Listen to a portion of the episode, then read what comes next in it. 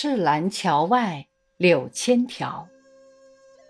日丽风和的一个下午，独自在西湖边上彷徨，暂时忘记了时间，忘记了地点，甚至忘记了自身，而放眼观看目前的春色，但见绿柳千条映着虹桥一带，好一片动人的光景。古人诗云：赤蓝桥外柳千条。昔日我常探赏它为描写春景的佳句，今日看见了它的实景，探赏的愈加热烈了。但是这也并非因为见了诗的实景之故，只因我忘记了时间，忘记了地点，甚至忘记了自身，所见的就是诗人的所见。换言之，实景就是诗，所以我的探赏能愈加热烈起来。不然，凶恶的时代消息弥漫在世界的各处，国难的纪念碑伫立在西湖的彼岸，也许还有人类的罪恶冲塞在赤蓝桥畔的汽车里，柳荫深处的楼台中。世间有什么值得探赏的呢？从前的雅人欢喜管理湖山，常自称为西湖长、西湖主，做了长做了主，哪里还看得见美景？恐怕他们还不如我一个在西湖上的游客能够忘怀一切，看见湖上的画意诗情呢。但是忘怀一切到底是拖着肉体的人所难以持久的事。赤蓝桥外柳千条之美只能在一瞬间使我陶醉，其次的瞬间就把我的思想拉到艺术问题上去。红配着绿，何以能使人感到美满？细细咀嚼这个小问题，彷徨中的心也算有了一个着落。据美学者说，色彩都有象征力，能作用于人心。人的实际生活上处处盛用着色彩的象征力。现在让我先把红绿两色的用力分别想一想看。据说红象征性爱，故关于性的曰桃色；红象征婚姻，故俗称婚丧事曰红白事；红象征女人，故旧称女人曰红颜红妆。女人们自己也会很巧妙地应用红色，有的把脸涂红，有的把嘴唇涂红，有的把指爪涂红，更有的用大红做衣服的里子，行动中时时闪出这种刺目的色彩来，仿佛在对人说：我表面上虽镇静，里面的怀抱是火焰般的热情啊。爱与结婚总是欢庆的、繁荣的，因为红又可象征尊荣，故俗称富贵曰红。中国人有一种特殊的脾气，受人银钱报谢，不欢喜明明而欢喜隐隐，不欢喜直接而欢喜间接。在这些时候就用得着红色的帮助，只要把铜钱用红纸一包，即使明明的送去，直接的送去，对方看见这色彩自会欣然乐受。这可说是红色的象征力的一种妙用。然而红还有相反的象征力。在古代，杀头犯穿红衣服，红是罪恶的象征；在现代，车站上阻止火车前进用红旗，马路上阻止车马前进用红灯。红是危险的象征，义旗大多是用红，红是革命的。苏联是用红旗的，人就称苏联曰赤俄，而谨防他来赤化。铜是赤，为什么红纸包的银钱受人欢喜，而赤化遭人大忌呢？这里似乎有些矛盾，但从根本上想亦可相通。大概人类对于红色的象征力的认识始于火和血。火是热烈的，血是危险的。热烈往往近于危险，危险往往由于热烈。凡是热情、生动、发展、繁荣、力强、激烈、危险等性状，都可由红和血所有的色彩而联想。总之，红是生动的象征，绿象征和平，故车站上允许火车前进时用绿旗，马路上允许车马前进时用绿灯。这些虽然是人为的记号，起其用时无不自然的根据。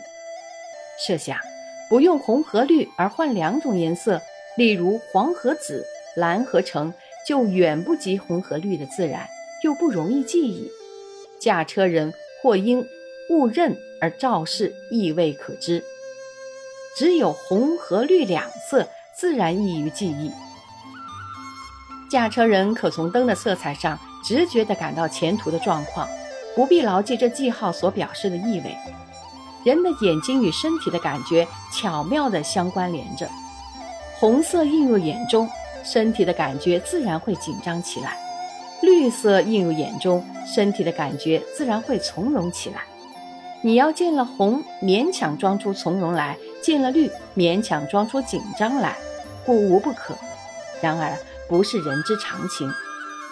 从和平更进一步，绿又象征亲爱，故替人传达音信的邮差穿绿衣，世界与学者用象征和平亲爱的绿色为标识，都是很有意义的规定。大概人类对于绿色的象征力的认识始于自然物，像今天这般风和日丽的春天，草木欣欣向荣，山野遍地新绿，人意义最欢慰。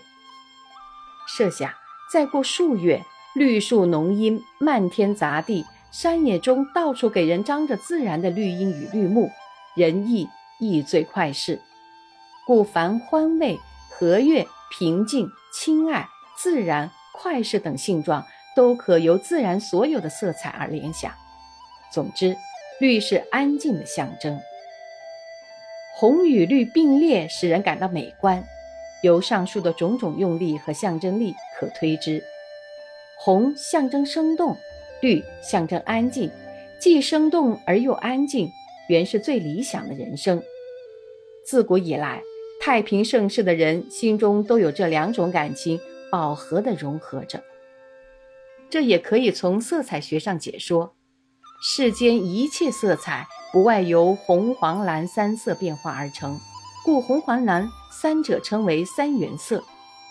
三原色各有其特性，红热烈，黄庄严，蓝沉静，每两种原色相拼合，成为三间色，即红黄为橙，红蓝为紫，黄蓝为绿。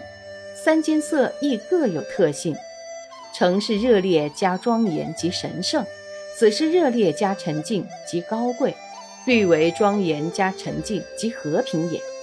如此屡次拼合，即可产生无穷的色彩，各有无穷的特性。经红与绿相配合，换言之，即红与黄蓝相配合，此中三原色具足，换言之，即包含着世间一切色彩，故映入人目，感觉饱和而圆满，无所偏缺。可知红绿对比之所以使人感到美满，根本的原因在于三原色的具足。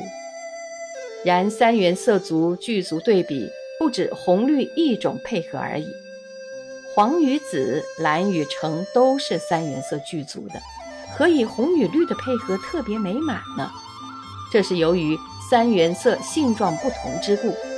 色彩中分阴阳二类，红为阳之主；色彩中分明暗二类，红为明之主；色彩中分寒暖二类，红为暖之主。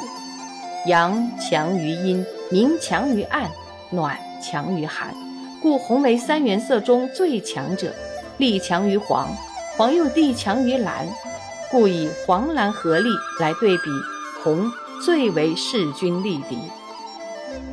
红蓝对比黄次之，红黄对比蓝又次之。从它们的象征上看，也可明白这一道理。热烈、庄严与沉静，在人的感情的需求上也做顺次的等差，热烈第一，庄严次之，沉静又次之。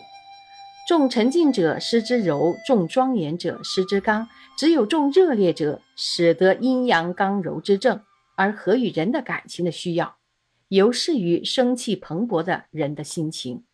故淳朴的原始人欢喜红绿，天真的儿童欢喜红绿，喜庆的人欢喜红绿。受了日丽和风的熏陶，忘怀了世事的忧患，而彷徨于西湖滨的我，也欢喜赤蓝桥外柳千条的色彩的饱和，因此暂时体验了人们观赏时的幸福的心情。可惜这千条杨柳不久就要摇落变衰，只恐将来春归夏尽，秋气肃杀，和平的绿色尽归乌有，单让赤蓝桥的含有危险性的色彩独占了自然界，而在灰色的环境中猖獗起来。然而到那时候，西湖上将不复有人来欣赏景色，我也不会再在这里彷徨了。1936年3月18日。